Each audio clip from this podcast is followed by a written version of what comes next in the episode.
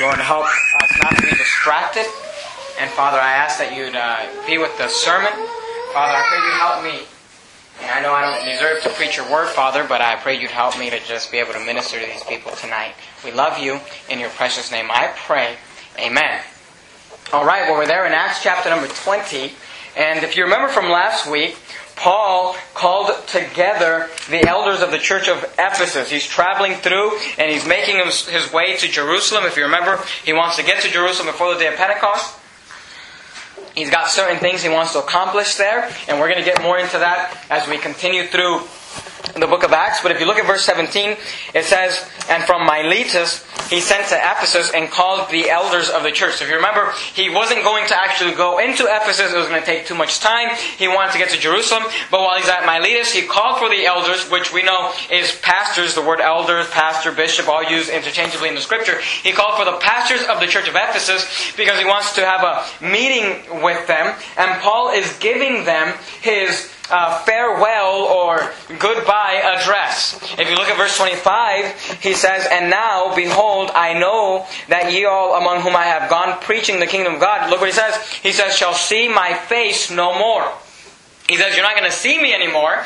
Uh, so I, I want to give you a few last words, uh, a goodbye, uh, a farewell uh, message. And if you remember from last week, we broke up his challenge there into two parts. The first part dealt with Paul's ministry to the Ephesians. And he told them of all the things that he did and setting those things as an example for them to, to do. And remember, we saw all the different uh, things and the trials and tribulations that Paul went through, and the beatings and the stonings and the imprisonments and the fastings and all those things. You remember that? And he said, But none of these things move me, neither count I my life dear unto myself. But now Paul is changing gears and he begins to challenge them. And that's what we're going to look at tonight. He finishes his challenge to them by giving them a, a few things to think about, a few things for them to, to uh, do. Look at verse 28.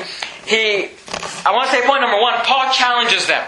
Paul challenges them. Verse 28 says, Paul says to, to the elders there, he says, Take heed therefore unto yourself. He said, number one, I want you to take heed. Now notice, he says, I want you to take heed, and he gives them two areas to take heed unto. He says, take heed therefore unto yourselves. So he said, you gotta take heed for yourself. And then he says, and to all the flock over which the Holy Ghost hath made you overseer so he says, I want you to take heed of yourself and I want you to take heed of the flock. You say, what is the flock? Well, the flock there is referring to the church. The Bible often refers to us as believers as sheep. Before we got saved, it says we were as sheep that went astray and the shepherd, you know, went out and searched for us and found us. So the flock there is a congregation of the church. Keep in mind, he's talking to elders. He's talking to pastors. And he says to them, I want you to take heed. The word heed there means to give careful attention to. That's what the word heed means. If someone says, hey, hey, take heed of that situation, take heed, they're saying, hey, be very careful, give careful attention. And Paul challenges these elders and he says, I want you to take heed. I want you to give very careful attention. He says, take heed to yourself and take heed to the flock. What he's saying is, take heed to those whom the Holy Ghost hath made you overseer. The word overseer means like a, someone, well, someone who sees over, someone who manages, someone who administrates. And he's telling these elders, he's saying, I want you to take very careful attention for yourself and for those who you are overseeing in the congregation. Now, keep in mind, he's talking to pastors, but we can learn from this this. God wants you to take heed to yourself and to anybody that you might have authority over. Like we said, take heed means to be careful, give attention to. Now, obviously, all of us don't pastor a church. So you're not going to, you know, take heed to a congregation, maybe, if you're not a pastor. But you do oversee, and you do have authority over someone, over something, and you ought to take heed to yourself and to the congregation. You say, well, and to those who you oversee. Look at verse 28 again. He says, Take heed therefore unto yourself, and to all the flock which the Holy Ghost has made you overseer. You say, How do we take heed? What exactly do you want us to do? I said number two, he, number one, he says, Paul challenges them. Number two, Paul commends them. Look at the last phrase of verse 28. He says, To feed the church of God, which he hath purchased with his own blood. Paul says, I want you to feed the church. I want you to feed the congregation. He looks at a bunch of pastors, a bunch of elders, and he said, Your job is to feed that church. You notice how he defined for us what the flock was? Because he said, Take heed to yourselves. He said, Take heed therefore unto yourself and to all the flock over which the Holy Ghost has made you overseer. And he said, to feed the church of God. So he said, I want you to feed the church of God. But let me tell you something. It, yes, it's my job as a pastor to feed the church, but let me tell you something. When you oversee or when you are in authority over someone, it's your job to feed them. Say, what are you talking about? Keep your finger there in Acts chapter number 20. And go with me just real quickly to the book of Ephesians. You're there in Acts. We're going to go past the book of Romans, 1st, 2nd Corinthians, Galatians, and then we'll be in the book of Ephesians. Ephesians chapter number 4. Ephesians chapter number 4. Let me show you what the Bible says that my job is as a pastor uh, for the flock or for the congregation. Ephesians chapter number 4, look at verse number 11. Look at what the Bible says. Ephesians chapter number 4, and look at verse number 11. Ephesians 4 11 says, And he gave some apostles, and some prophets, and some evangelists, and some pastors, and teachers. He's saying these are the reasons God gave you these. Now, we understand that apostles don't exist today. Prophets don't really exist today, other than someone who preaches, you know, the Bible's prophecy. Uh, evangelist is a soul winner. Pastor is a pastor. Teacher, pastor.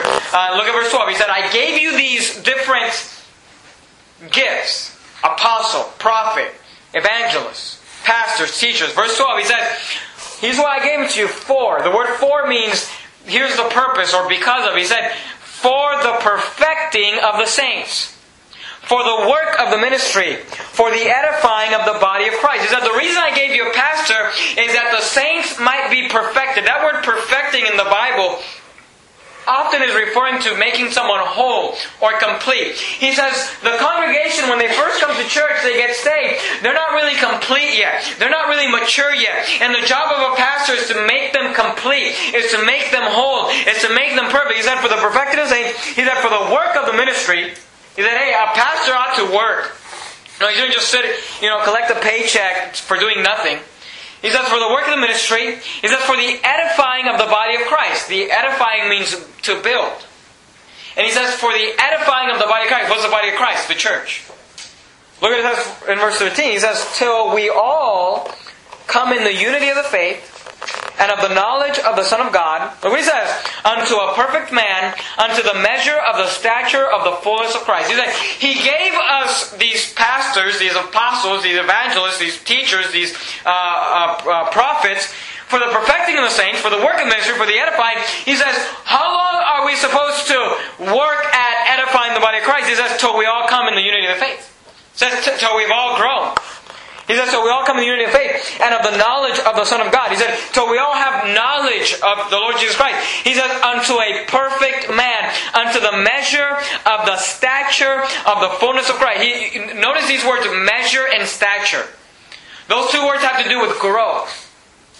You remember when you were a kid and maybe, you know, you, you'd go, you know, I know some parents do this, they would, maybe like at the kitchen or something, they would measure the growth of a child and they measure that growth by their stature, by how tall they were. They put that child there maybe when he was one year old and they take a pencil and maybe just mark right at the top of his head and then maybe when he was two years old, they would measure it again and three years old and four, you know, and off and off and you would measure how, how they grew, you know, and some of us kind of stopped growing uh, faster than others, but, you know, that's alright. But, uh, you know, that's, you know, the, the measure or the stature, that's how you measure growth. And God is saying here about a Christian, He says He wants you to preach and teach until they measure up and they come to the stature of the fullness, you say, of the pastor? No.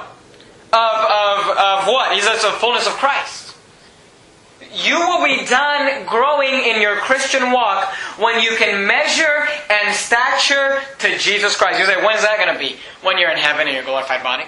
You know what that means? You're never done growing. You're never done in this Christian life growing and learning and expanding. Look at verse 14. He said, Why does he want Christians to be grown? Why does he want Christians to be mature? Why does he want Christians to not be a little bit. Do you remember you who's ever heard this terminology, being born again? When the Bible says when you got saved, you got born into the family of God. And when you got born, you were a spiritual baby.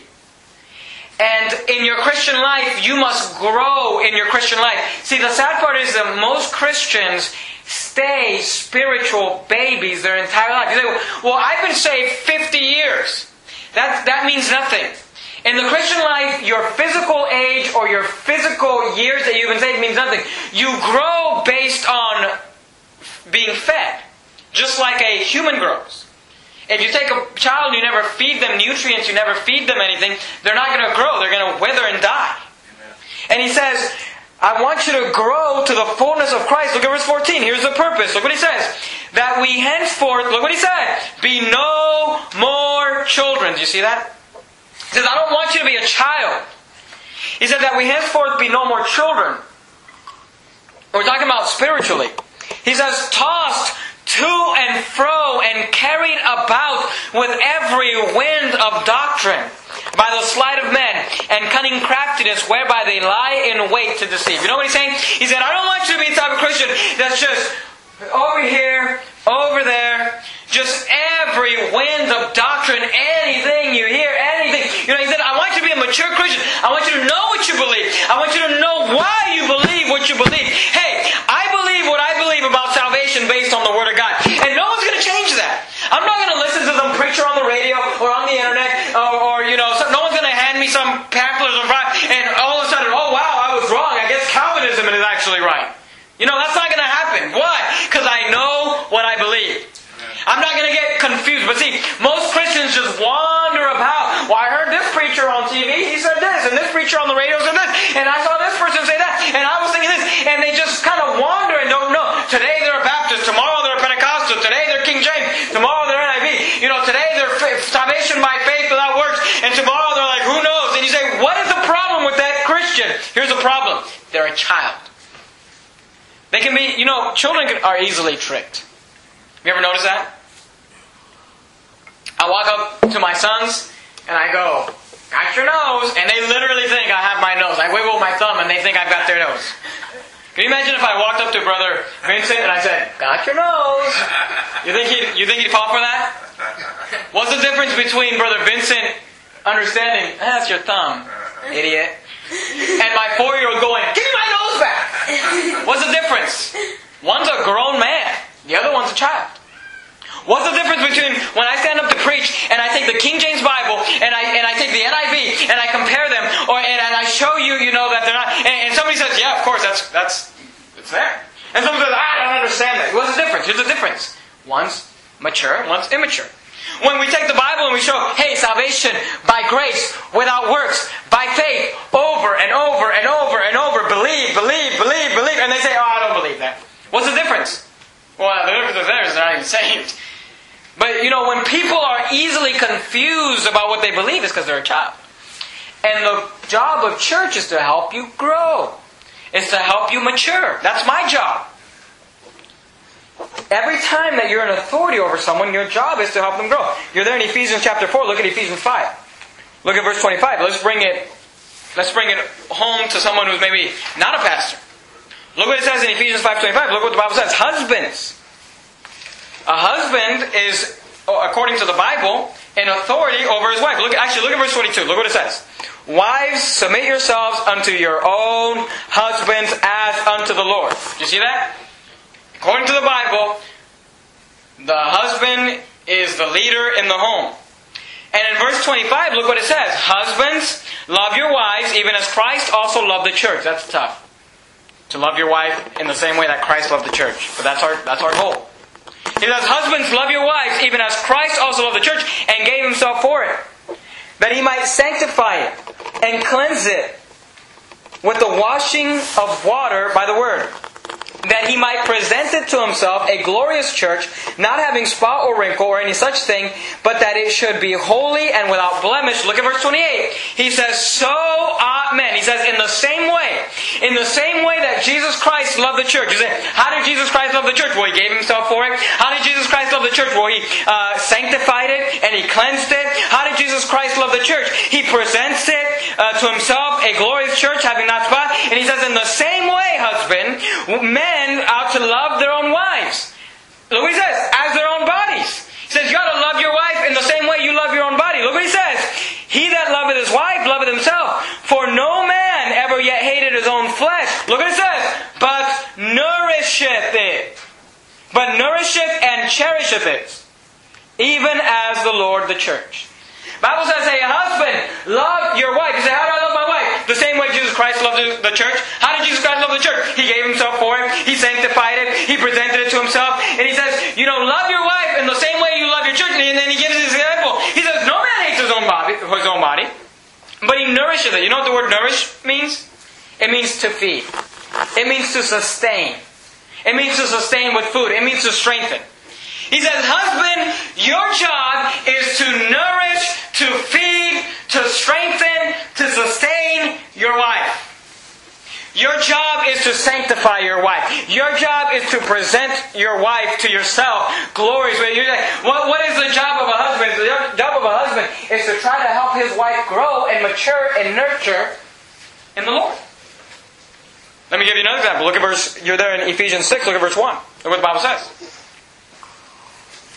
Ephesians 6 1, look what the Bible says. Children, obey your parents in the Lord, for this is right. Let me just read that one more time. That's a great verse.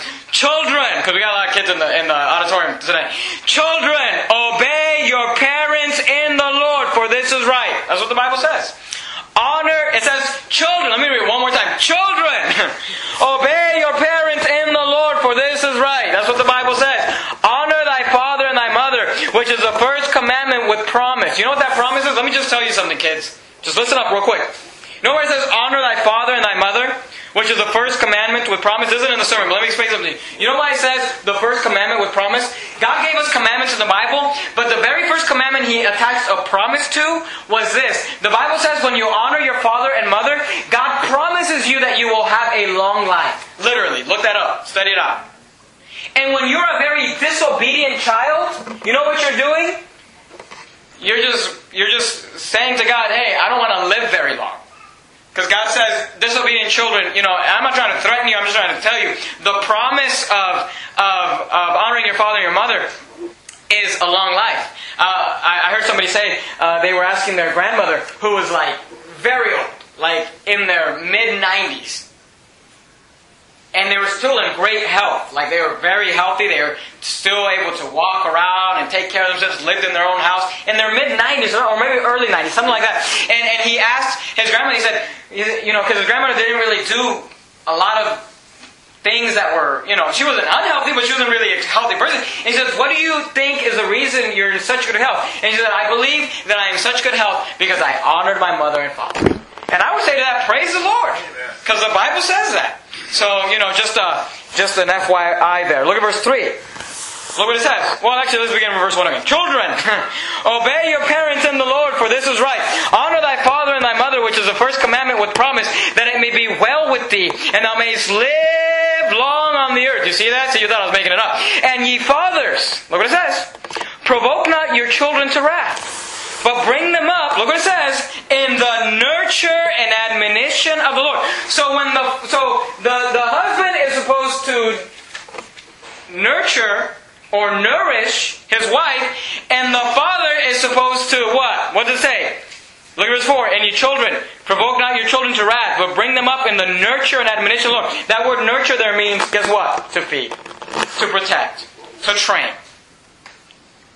The job of a husband who's over his wife is to feed, to nurture, to nourish. The job of a father who's over his children is to feed, to nurture, to nourish. The, father, the job of a pastor who's over his congregation is to feed, to nurture, to nourish. You say, every time you're in authority over someone, your job is to help them grow, mature, feed them, strengthen them. And by the way, mothers, your job too. That verse specifically talking to fathers. You say, well, there's no father in the picture, then mom better step in. But go back to Acts chapter number 20. You say, okay, so our job, we're supposed to take heed therefore unto ourselves, make sure we're well fed, and we're supposed to take heed unto our children, and unto our uh, spouses, and unto the congregation. But what do we feed them with? Remember we said number one, Paul challenged them, and number two, Paul commended them? Look at verse 32.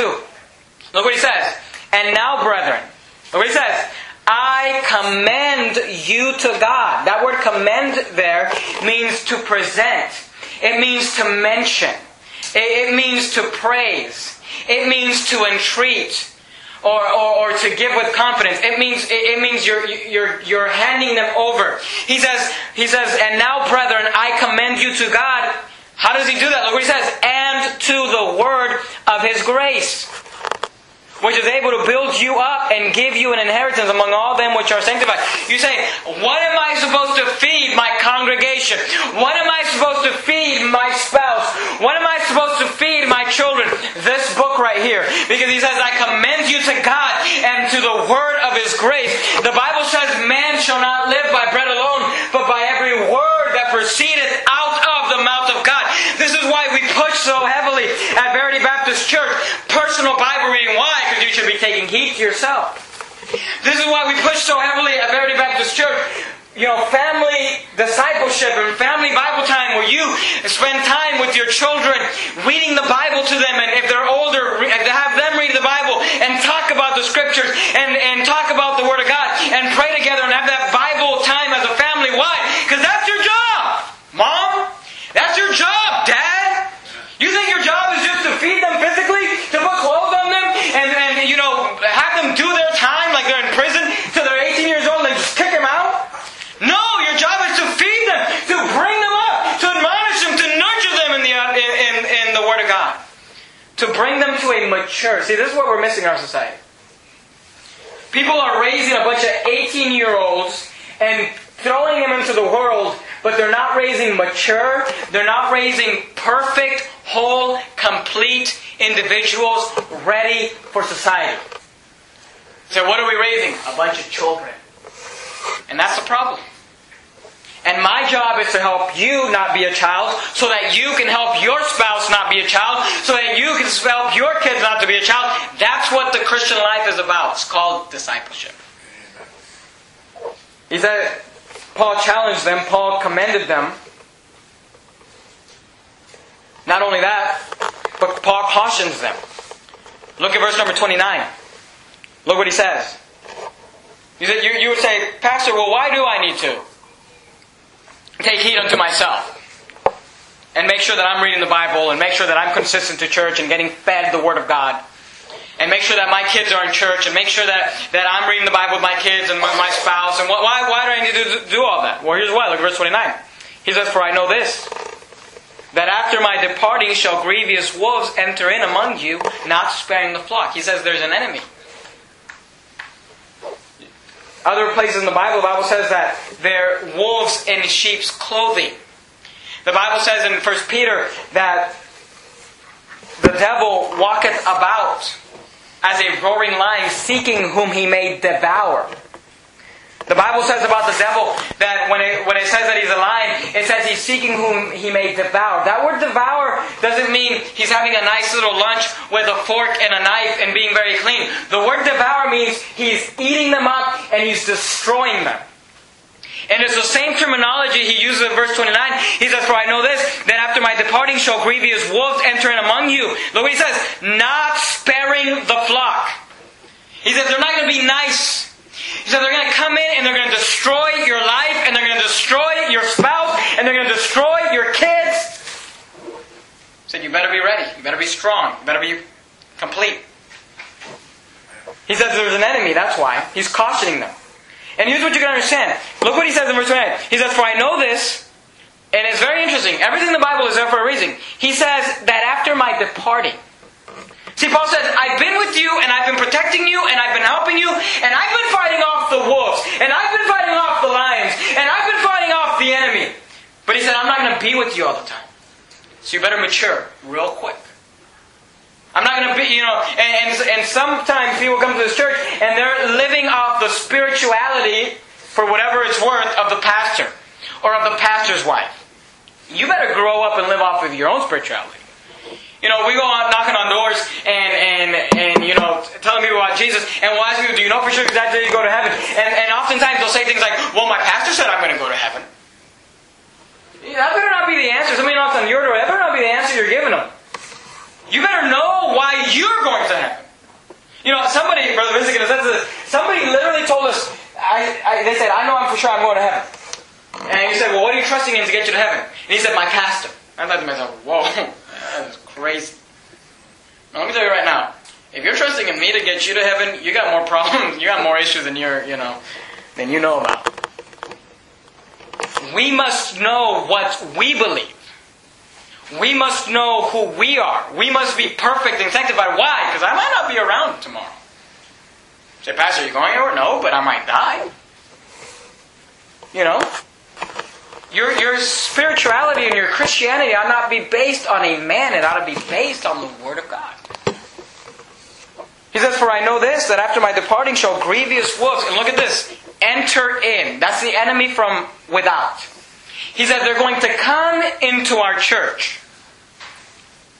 They're, they will enter in among you, not sparing the flock. Look at verse 30. Also, he says, of your own selves shall men arise speaking perverse things to draw away dis- disciples after them. He's saying they're going to come in, they're going to enter in, and he said also of your own selves there's going to be an enemy. There's going to be an enemy from without, and there's going to be an enemy from within. And let me just just give you a, a you know a, a, word of caution right now. As our church begins to grow, you better believe there's going to be false prophets coming into this church, spreading lies and spreading you know uh, heresy. And, and just because somebody comes to this church doesn't mean you automatically trust them. I'm just telling you right now. I love everybody in our church, and I you know obviously we you know we like everybody. We're going to be nice to everybody, but not everybody who comes to church is good.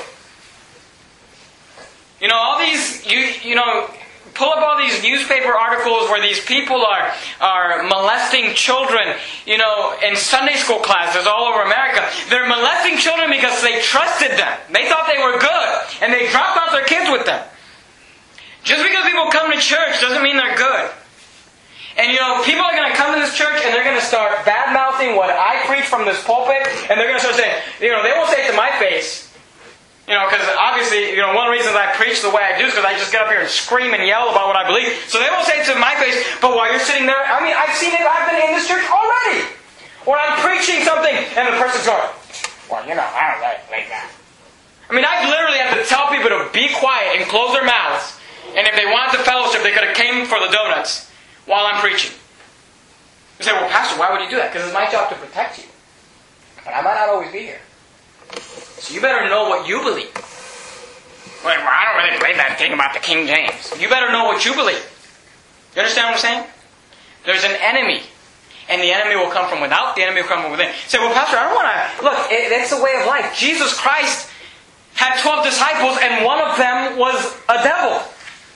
Judas Iscariot was, you know, one of the assistant pastors in the church of the Lord Jesus Christ, not the Mormons, you know. I'm talking about the actual Lord Jesus Christ. And, and he had, he's a devil. The enemy's coming. I said number one, Paul challenges them. Number two, Paul commends them. Number three, Paul cautions them about the enemy. Number four, we're done. We're done right here. Is the last point. Paul cares for them. Paul cares for them. Look at verse 33. Look what he said. He says, I have coveted no man's silver or gold or apparel. That word covet there means to want, to desire, to lust. He said, I have coveted, I said, I did not lust after, I did not want any man's silver or gold or apparel. He says, look at verse 34, I love this. This is so anti our society today. He says, Yea, ye yourselves know. He says that these hands, I can just imagine him just putting out, he says, Yea, ye yourself know that these hands have ministered unto my necessity and to them that were with me. You know what he's saying? He's saying, You know that while I was pastoring your church and while I was preaching to you, these hands went to work every day and they ministered to my necessity and I took care of those that were with me. That's one of the reasons I love that verse. That's one of the reasons I work a full time job. It's because I don't want anybody to say, Well, you're just in it for the money. Look around. You think we have a lot of money? You know, I like to be able to say, hey, I went and I worked, you know, all day. And these hands ministered to my need. And Paul said, hey, I didn't covet. He said, I didn't want your stuff. He said, I went out and I worked and pastored a church and took care of other people. Look at verse 35. He said, I have showed you all things, how that's so laboring. That means work. Ye ought to support the weak. See, he's bringing it full circle because remember, he's never going to see them again, right? He says, hey, You guys need to take heed to yourselves. You guys need to feed yourselves. You guys need to take caution because I might not be around. And he says, once you become that perfect, complete, whole Christian, he said, here's what I want you to do. I want you to work hard. I want you to make money so that you can help other people. He says, I have this is what a mature Christian does. He says, I have showed you all things that so laboring ye ought to support the weak and to remember the words of the Lord Jesus, how he said, it is more blessed to give than to receive. See, it, it, you know, and this is this is tough. This is tough for me. But this is what a mature Christian does. Say, what's the difference between a mature Christian and an immature Christian? The immature Christian is a Christian who comes to church and always wants.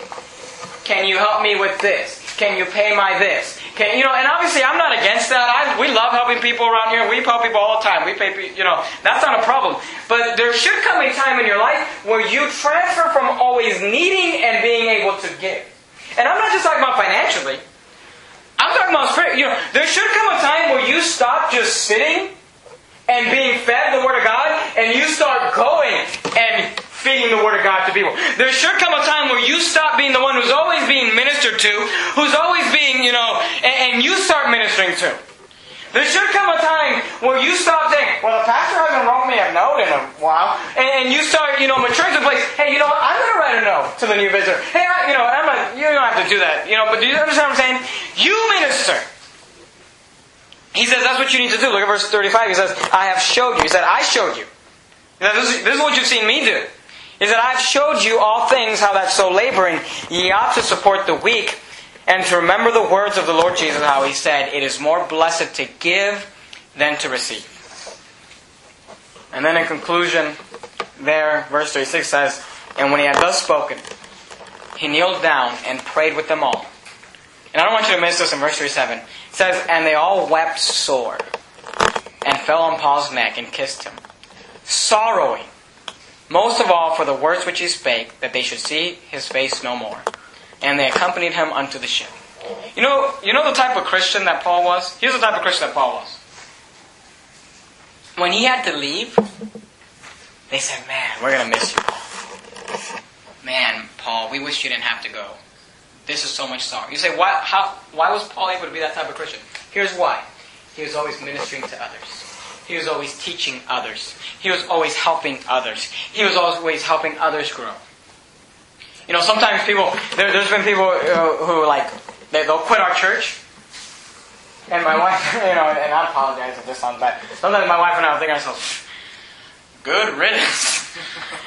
Because they're just, you know, some people come to church and they're just a problem. Every, every time we see them, they're just, there's this problem. They don't like this. They don't like that. They want to overstep this boundary. They want to overstep that boundary. They want to do my job. They want, you know what I mean? And it's like, I mean, we love people and on good night, but sometimes it's almost like, man, it's almost better. But that's not how Paul was. When Paul said, hey guys, I gotta go, they're like, no, Paul, don't go. That's the type of Christian you should be. You say, how do I get that place? Where you're always ministering where you're always teaching, where you're the one who's out soul winning, bringing in your converts, bringing in your, your baptisms. And you say, man, you know, I, I gotta, uh, we're, we're, leaving. And, and, and, we say, man, don't go. That's the type of Christian you be. That's a complete, full circle, perfect, whole, mature, fully grown Christian. And that's your job. That's what you have to become. You say, how do I become that? Feed yourself, feed those who you have authority over, and start ministering to others. Let's bow our heads and have a word of prayer. Heavenly Father, Lord, I ask that you would bless the Bible study. And Father, obviously, I don't have the control to be able to use these words and make them speak to people, but your Holy Spirit can. We love you, Lord, in your precious name I pray. Amen.